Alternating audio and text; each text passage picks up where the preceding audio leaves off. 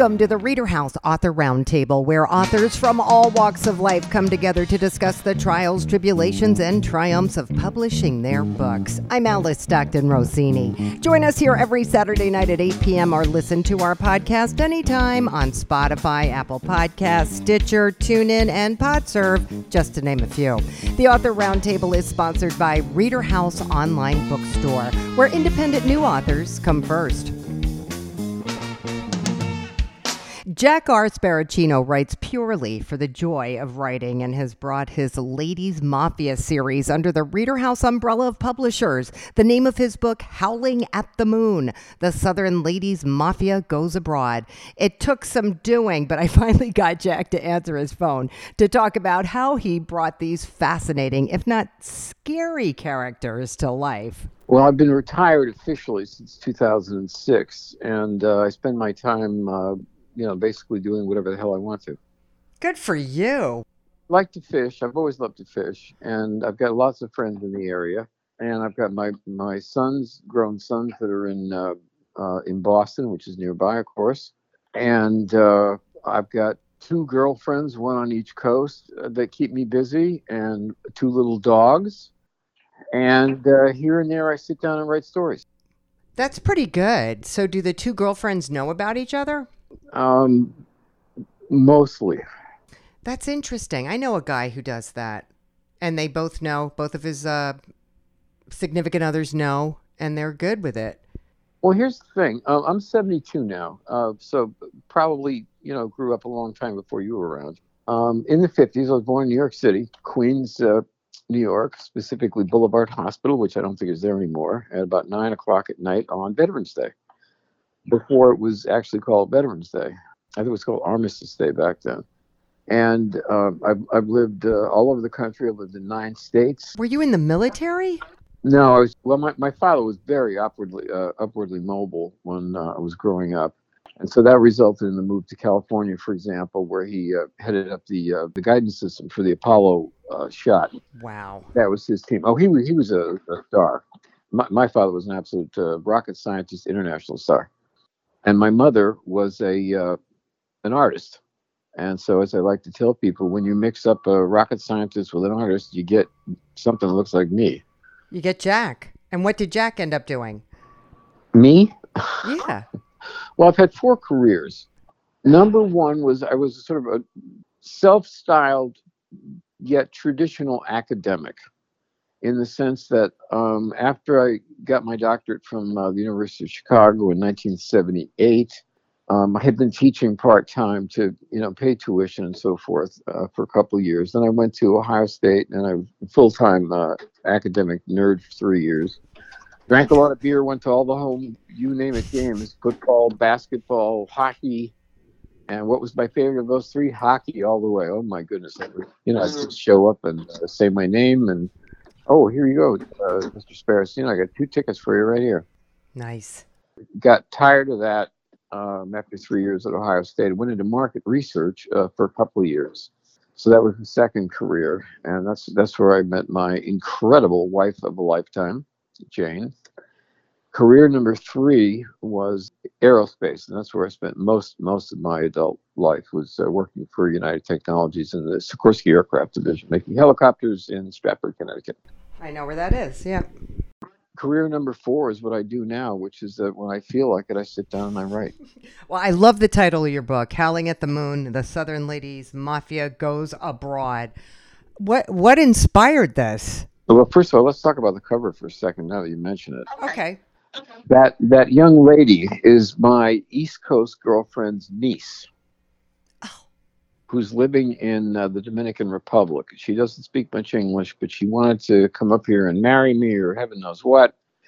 We couldn't get her through customs, and it was a, a just a living nightmare. And the residual of all that effort was uh, that I, I, I had to put her on the cover. Why? Because she looks the part. I mean, she she's Latina all the way, hot and spicy. And I said to myself, "That's the girl I'm on the cover." Yeah, she's really pretty. She's she's stunning, So anyway, that that's that, that's my East Coast girlfriend's uh, niece. Now, what I think you you you were alluding to what got me into uh, writing the the Ladies Mafia series. There are four books in the series. You're you're looking at number three. There's a fourth one that's done that I'm saving for next year.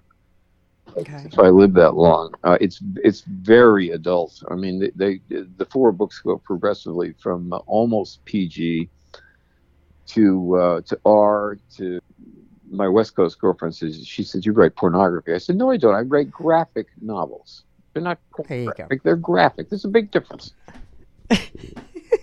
now, why did I come up with the Southern Ladies Mafia? Well, um, I'm well read in, in several areas aside from my uh, you know home field uh, of, of psychology. Uh, one is U.S. Naval World War II history, and and that you know series of writings that I did over the years is what resulted in my getting the uh, World War II uh, Victory Medal from the Navy, and um, I get to do whatever the hell I want to. And writing stories, and what got me going was reading about World War II horrors and and some related materials. I uh, started getting into crime novels. Michael Connelly is, is one of my favorite authors. I'm sure you're well familiar with with his work, and, and, and several others in that in that genre. And it was all guys, you know, all bad guys. And I'm thinking, you know what? What about let's let's just stand back a little bit. Let's think about there must be some horrible women out there. I think it was yesterday that school shooting. That was a woman. That's very unusual. Very for a mass shooter to be a woman. almost unheard of. Now, here's the point, my dear. There is this one out of a hundred, and actually, it's more like seven out of a hundred statistically. That's the percentage of female inmates in the United States, coast to coast. Seven percent. So they're rare, but they're not unheard of. And so I got the idea of developing a story around a woman that I called Carla Stringbean DeAndre because she was all legs, and that's what they called her when she was a kid. And one thing led to another. I read one story after another after another, and it just accelerated. And before I knew it, I had a whole, bo- whole book's worth of, of these stories, followed by another book. Then I switched over to Fulton last year, I guess. And um, Howling at the Moon was uh, the second one, I think, with them. Second, yeah, second. I've got a third one that's in process. They'll get the fourth Southern Ladies Mafia book next year, and then my West Coast uh, gal and I are, are doing something entirely separate from all that. Uh, another another book. Do I need to read your first book to read Howling at the Moon? Or can these books be picked up, you know, separately, individually? Oh, it's it's a good question. Um, I wrote them sort of a left brain, right brain uh, perspective on it. On the, on the one hand, uh, I like to believe, in my own mind at least, that a person can pick up any of the volumes and be fine without having read the, the, the prior volumes. That said, the first volume in the series, which was done with Xlibris, a company that I literally can't stand, and I left them uh, in a fit. The first Southern Ladies Mafia book was uh, was done with them, and if you if if you were going to go back in my history, I would only say just read the first two or three chapters in in that book. That sets the stage. That introduces Carla, and sets the whole you know train wreck uh, motion.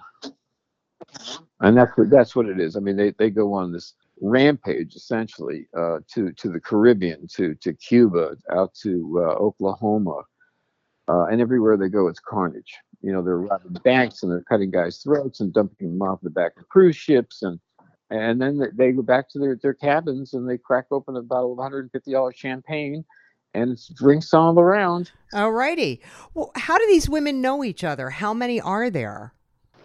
Uh, there are about six, and Okay. uh, what happens is uh, Carla is the uh, uh, she's the central character throughout all four of the volumes.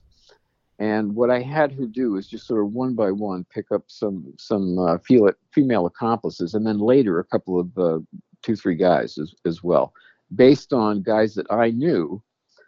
And I just sort of fantasized about what would it be like if they were hooked up with uh, with Carla.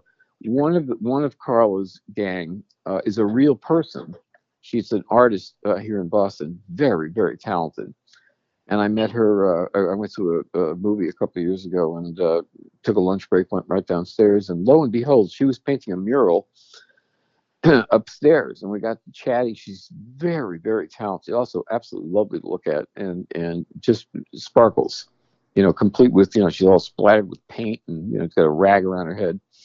And I, I was enchanted by her, and I got the idea of why don't I just work her into these stories? And she wound up being Carla's right hand gal. Well, what, what's Carla's motivation? Is she frustrated? Is she angry? What's her deal? Bored. She's a corporate attorney in Charleston, South Carolina, which is not far from where I lived for many years. I know the area very well. She's with a you know a flagship law firm in uh, in Charleston, and she's bored stiff. She's also working for an asshole, an asshole. And I created him very specifically to set him up for her to take care of him in the mailroom one night, and she does do that. He does not walk out alive.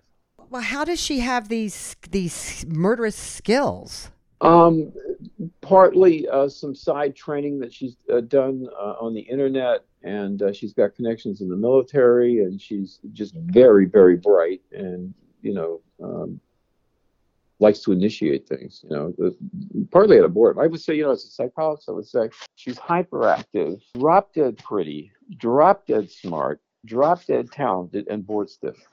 So she just goes out looking for adventure, and it's one thing after another. They start sort of small with you know small hit jobs, and they're doing Brinks uh, uh, Brinks trucks. They're doing banks. They're doing uh, you know they're overseas. They're dropping people off the back of cruise ships that piss them off. I mean, they're just uh, they're out of control. Do their victims have anything in common? No, no. I tried to I, I tried to make the victims pretty much like regular people. You know? No, no, there's there's no common thread through them. They're just you know innocent bystanders, really. Whether it's a bank teller that gets shot in the process of them holding up a bank, or some old guy in the back of the the, the boat that saw something that they didn't like, so they just sort of garrote him. They use a lot of garrotes because they're quiet, and uh, sort of snap the guy's head almost off, not quite. And then before he starts bleeding all over the back deck, they sort of nudge him overboard. And then of course there were three other passengers back there who saw the whole thing so they got to dispose of those guys too. So they got like five or six bodies in the water. It's two o'clock in the morning. They go back to their uh, Carla's suite with the champagne, and out comes the cocaine and the champagne, and they just go nuts. You know, it's like, hey, boy, did we have a rock and roll good time. So, and nobody's on to them. No, uh-uh, except me. I'm the only one that's on to them.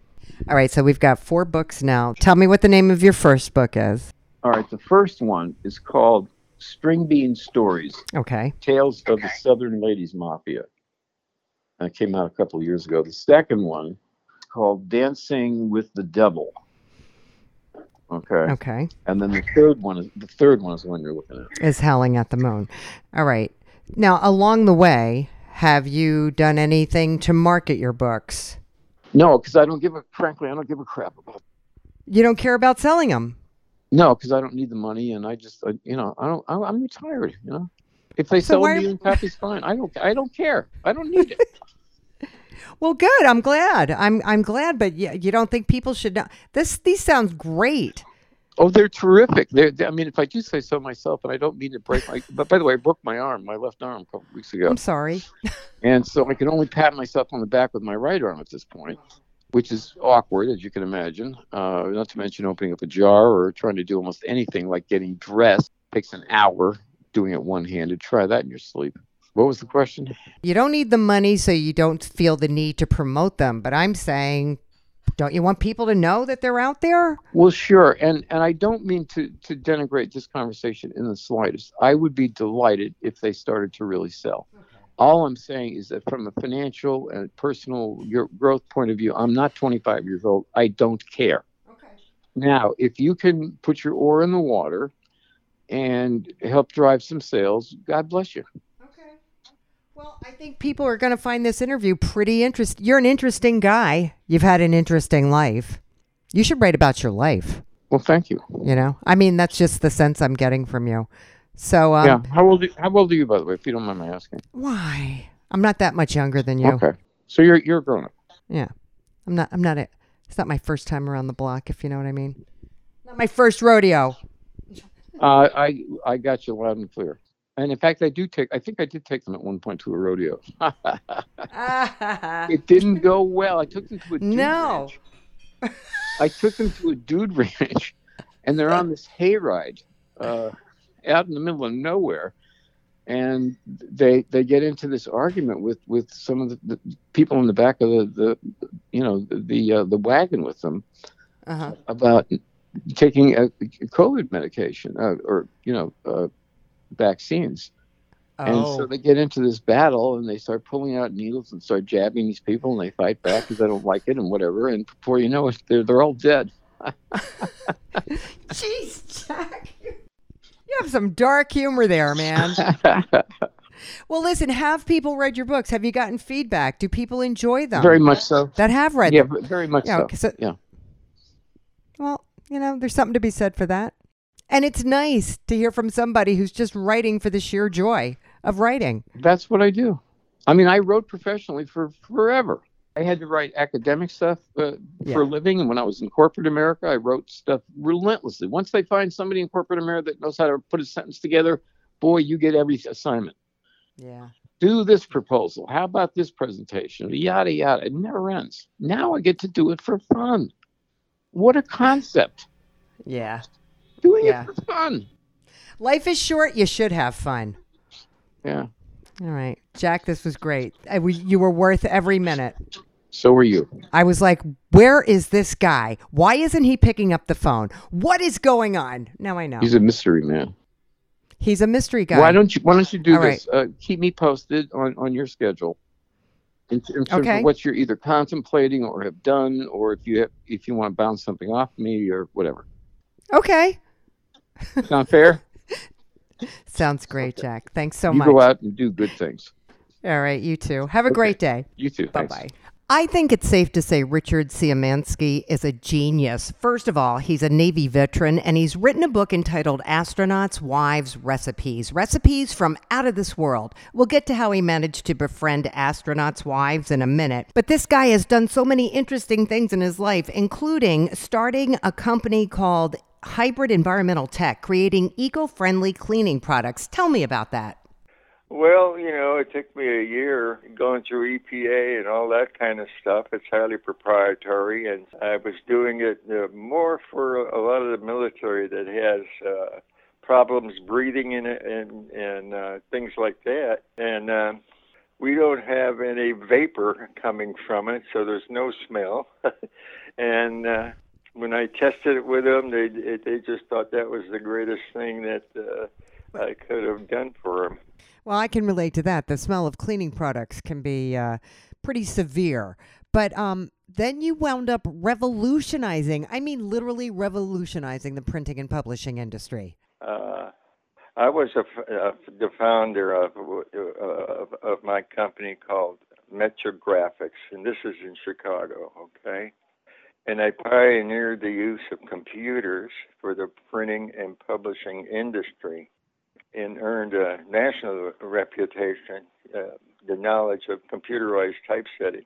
You know, we didn't have cell phones and all that kind of stuff, so. Uh, I thought uh, it was a good idea to use computers instead of uh, California job case uh, lead, you know, uh, lettering and all that kind of stuff. Well, thank you for that. And then came World Book Encyclopedia Science Service, which led you to getting to know astronauts and their wives, right? I got involved and became a, the president, uh, technical director for World Book Encyclopedia Science Service. Okay. That's what I called it. And not only, you know, supervising and participating in uh, NASA, everybody was excited about it. You know, when Kennedy said we're going to the moon, you know, and everything started. So I wanted to do the photo coverage and and got involved with all the manned space launches and got to know uh, astronauts and and we used photography that uh, matter of fact we, we we had the setups over there in the swamps. We we probably had uh, 10 cameras in the water out there. And and I was right I, was the closest to the launch that you can get right in front of the uh, VIP stand. And I had that all set up. And when the rockets are going they see the flame and each each camera had we call elephant ears, which uh, we can do 75 pictures and not only that, track them. Uh, our setup was better than Yesterday Graphics, but it was exciting. And in between, you know, you you have conversations with some of the other uh, astronauts, the ones going on flight. Don't forget they're in quarantine for two weeks before they suit up and you know walk out and uh, that's how you got to know the astronauts wives. And then when the astronauts were in space you were able to visit them and get to know them. And that's how you wound up with a treasure trove of recipes. Yes. And, and it, it over a long time you know uh, yeah. you know between flights and once a flight is finished I'm back in my office and starting all over again because I had some of the responsibilities of working with the uh, our government over there for the the, the VIP things, you know. So there was a lot of excitement. Richard, you could write a book just about what you did for a living. Okay, so let's get back to the recipes because you've you ha- you have had some life. What did you find interesting about these recipes? Uh, one of the first uh, uh, astronaut wives, I think this was Mitchell's wife.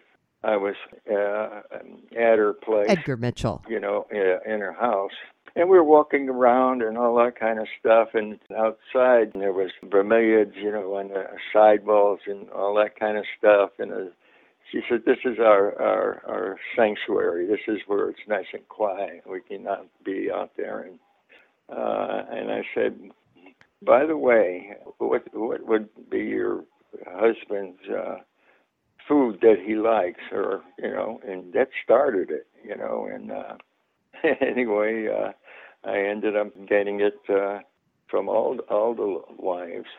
You know, when when when the astronauts come home, you know, they're not away for months and months. You know, you're right there by the NASA and all that, and and uh, at that time, uh, nobody can, you know, no civilians can go. You you had to have uh, a pass and all that kind of stuff because a lot of secret stuff was going in there. So we were able to do it, and uh, I was privy to to go and talk to the wives and and uh, a lot of them, you know, during one flight, you know, the the wives of, of, of you know three or four of the astronauts would get, get together and and so on and so forth. And they were telling me stories about you know when when the boys all came in you know unannounced and this is what they would make and all that kind of stuff. And did you include some of the wives stories and memories of their husbands in with the recipes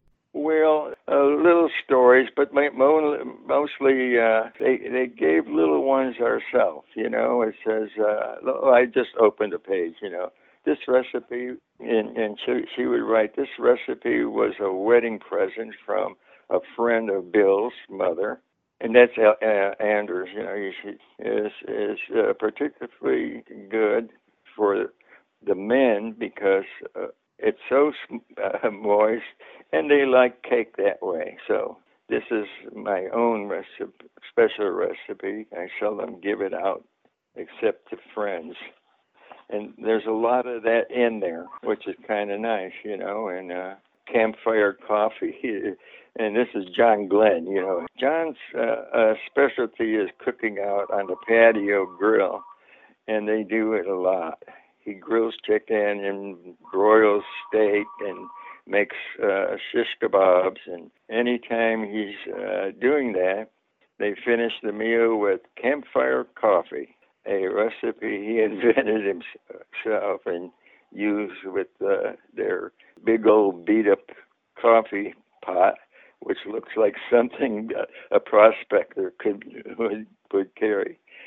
John's other long suit is getting up early and broiling grapefruit ha- halves with brown sugar on top for breakfast. He loves to cook pancakes, flipping them as high in, in the air as he can. Once in a while, he misses and jumps one on the floor.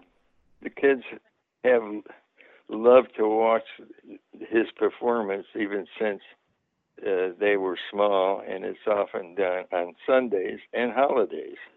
See, so I have some of that in there, you know. Yeah, Right, in right, right, right. of them.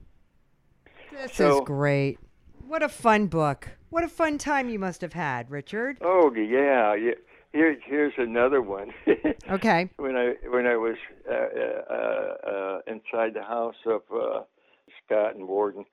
And by the way, you know they had all wives, but Worden was uh, he wasn't uh, uh, married, but his girlfriend was uh, Yvette Yvette Menu, you know the uh, French actress. Oh, yeah, yeah. Yeah. Um, I was in the house and, and very cordial, very soft spoken, and very, you know, uh, they always made it very comfortable for me. And and I I respected, you know, uh, a, a lot of things that they would say, but at the end, she says, "My cat had kittens, little Siamese kittens." And I says, "Wow, that's that's pretty nice." She says, "I want you to have one." I, I said, "Oh my God, you know, I got a dog at home." He said, "No, no, I want you to have it." It was the cutest, you know, Siamese cat, you know, and I couldn't say no. Let's Right. put it that way. Right. So I I came home with it. I named it Apollo, by the There way. There you go. And and uh, anyway, uh, uh, my wife put uh, drapes, brand new drapes, you know, very expensive stuff, you know, and uh, we were sitting there, and a cat, and you know, this was still a kitten, Yeah. uh, ran and climbed up that uh, uh, curtain, you know, all the way to the valance up there, you know. And my wife looked up at that, and she says, "The cat's got to go." I said, "But his name is Apollo." She says, "Oh, come on," you know, because we had a dog anyway. So I, I called just one person, and boom, they they took it. You know, they, yeah. Did- now, is that and, uh, story in the book? No, right? no, no. Oh, Yeah, it, it was fun doing it. There's a lot of a lot of it in there, you know. If you remember 13, it was really critical because they were losing oxygen and all that kind of stuff. And uh, normally, each wife of the astronauts on that flight get together, you know, and and and uh, one would be in stress and wants to sleep and get up and got three kids and all that. So they come in there also, you know, and you know, work together and calm it down and say, don't worry about the, the, the kids. I'll take care of them here. You know, they stay in the house because they they hear exactly what's going on too. You know, right from uh, command post, they get all that information.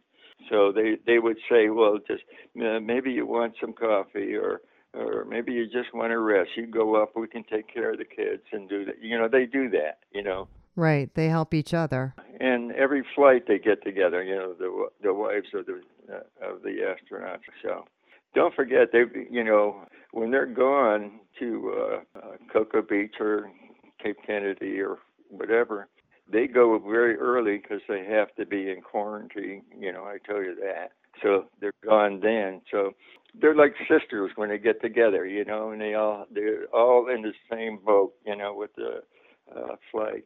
I even made some pictures of uh, uh, that flight, you know, of, uh, with Mitchell and Scott, you know, with his dog, uh, kids playing with a string, uh, sprinkler in the yard, and the dog, you know, how they jump up and snap at it and all that kind of stuff. Right. Are they? Are these pictures in the book? Do you have some great pictures in the book? No, I didn't put those kind of pictures in there, and and uh, uh, it was big. You know, one of the other astronauts, uh, uh, Hen asked me to do that because he was going to load the uh, flight plans, and he wanted to put it into the uh, flight plans when they uh, take off. Uh, I couldn't tell anybody about it, but uh, sometimes during the flight, you know, they mention something like that, and I, I, I don't, I have to say, I don't know anything, you know, because it come to me because you know we had such a good operation there.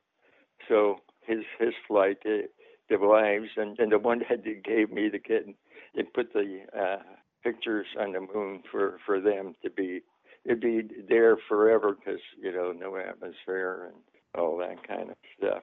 Well, Richard, you've done a nice thing for these astronauts' wives. You were a good friend to them. Yeah, it was individually. Yeah, done. You should keep writing I will. and hang Uh, in there. I'd like to talk to you a li- little bit later Okay. or something because uh, All right, you won't believe what I've gone through, and it's been a pleasure.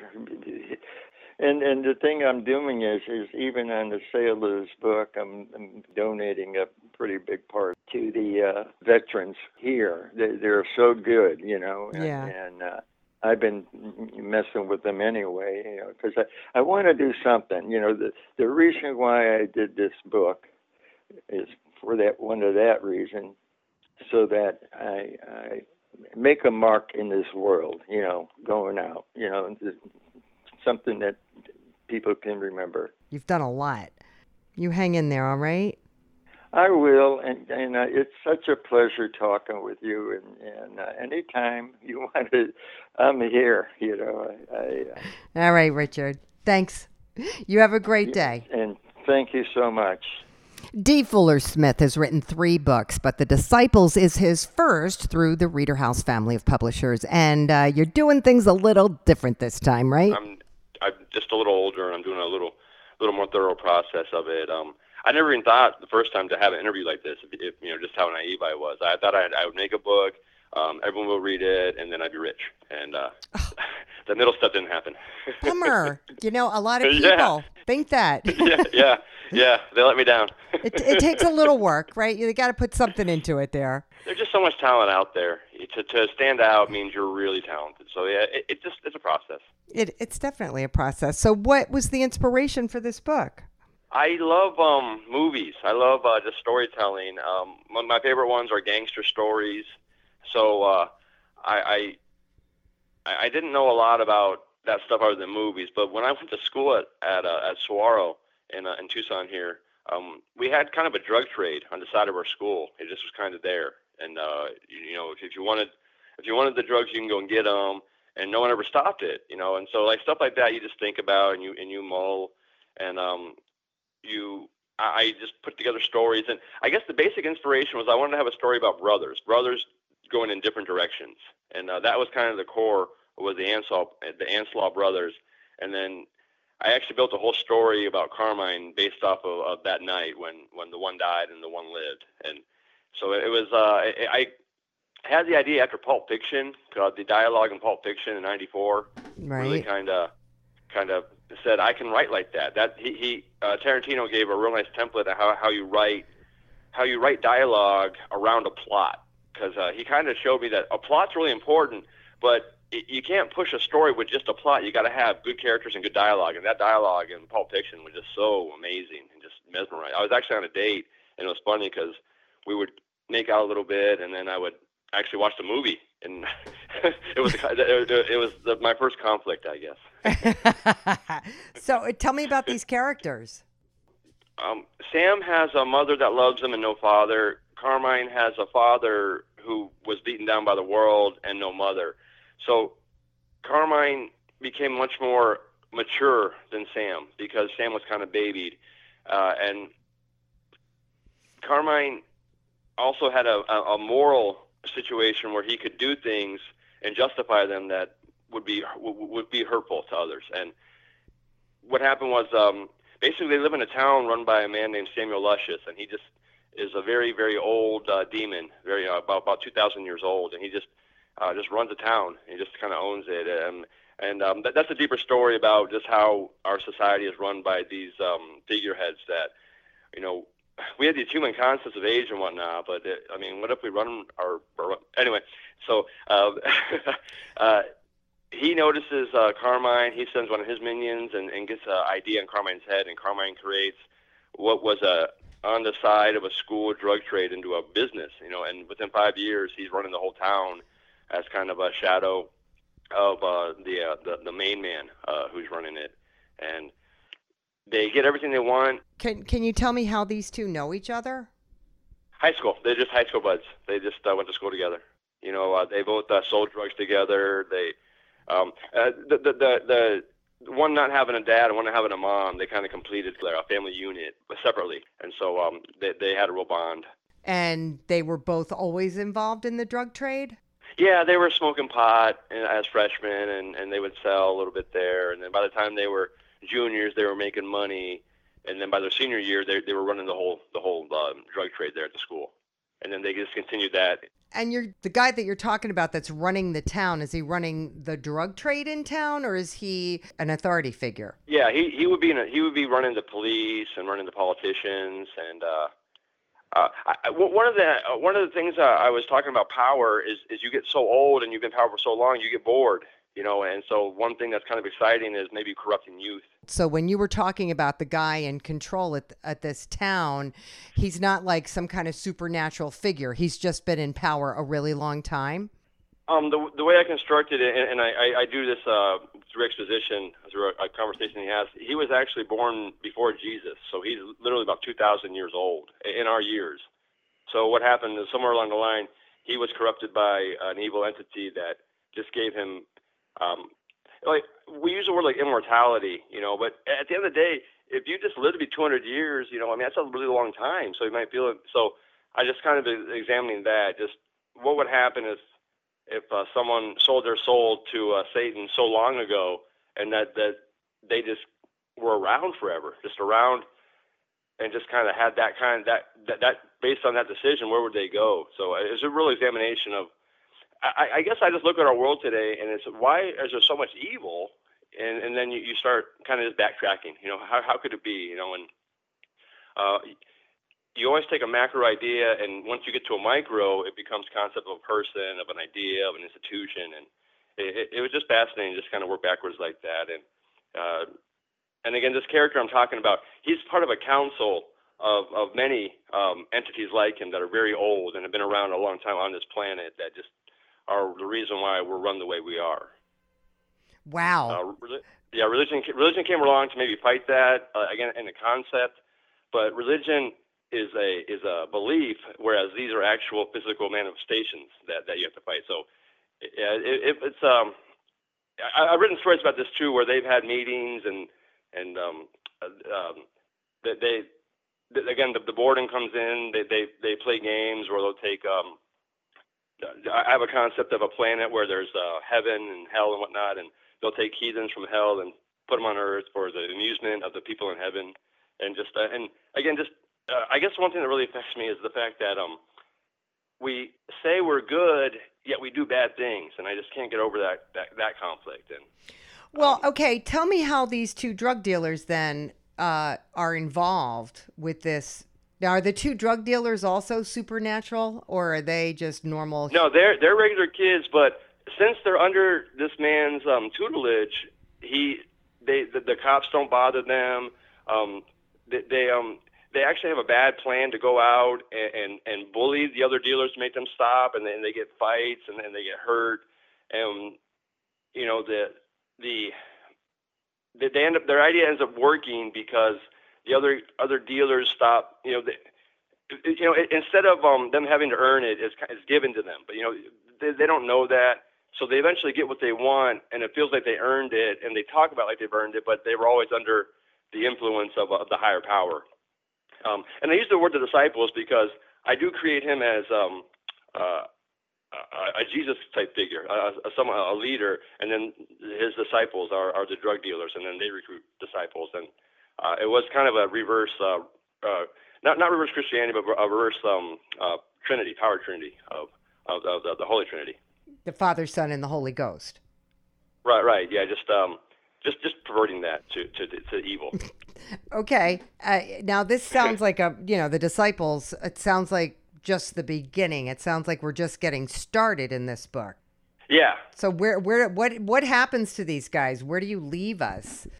Uh, so the end of the disciples is a micro story where uh, it ends with just um, those characters uh, pretty much losing everything, and the only thing they have left is money and power, and just that that that dichotomy where how much does money and power really mean if you really have nothing else? And it's just that. And then the, the bigger story is that you know we're part of uh, just a vast universe, and we always had this concept that if um, aliens were to come here, they would take us over. So um, taking that concept, uh, an alien race could come here, preach the Bible to us, um, kind of sedate us, confuse us, um, overwhelm us.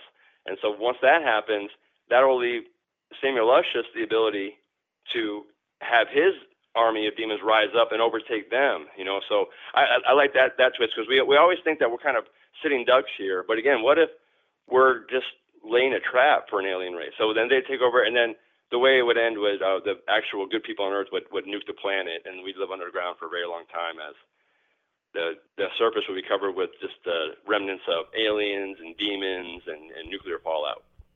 And so we would all live, all the humanoids would be living beneath the earth. If if we were to survive, we wouldn't be able to go on the surface, and so that's the science fiction stuff I like to write about. How how do you create a society where you understand something bad's going to happen and you have to live underground, and you know that that process fascinates me and interests me. So I, I could write a story about that unto itself and then again be part of the bigger one. But yeah, I, I like the idea of just um, being part of something so grand and big, you know, and and our religion explains part of it, you know, and aliens explain part of it, you know, and and, and then at the end, nuclear weapons explain part of it as well. When you live somewhere where you can destroy it, that's a very it's a very earth-shattering, uh, um, pun intended, kind of feeling.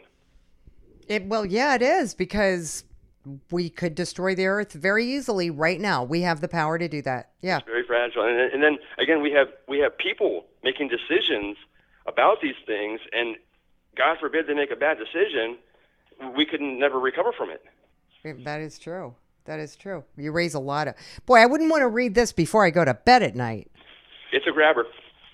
It's a grabber. Yeah, since this is what you're doing, this is what you intend to do full time. Do you have a plan, some kind of a marketing plan? Yeah, you're part of my plan. I, I'm figuring out. I'm, I'm, I'm my own representative right now. So one thing I do need is an agent. So I'm I'm talking to you, and I I, I, I got a review from Literary Titan. I um I just sent a book to, to a couple of contests, and I'm gonna bite the bullet and probably spend a couple thousand to promote on the radio and uh, just uh, get the word out there and just basically, if I can get an agent doing everything I'm doing right now, that'll be a huge step. And then that, at that point, I'll probably go get a book deal. And then at that point, I'll be I'll be writing every day uh, and being paid for it.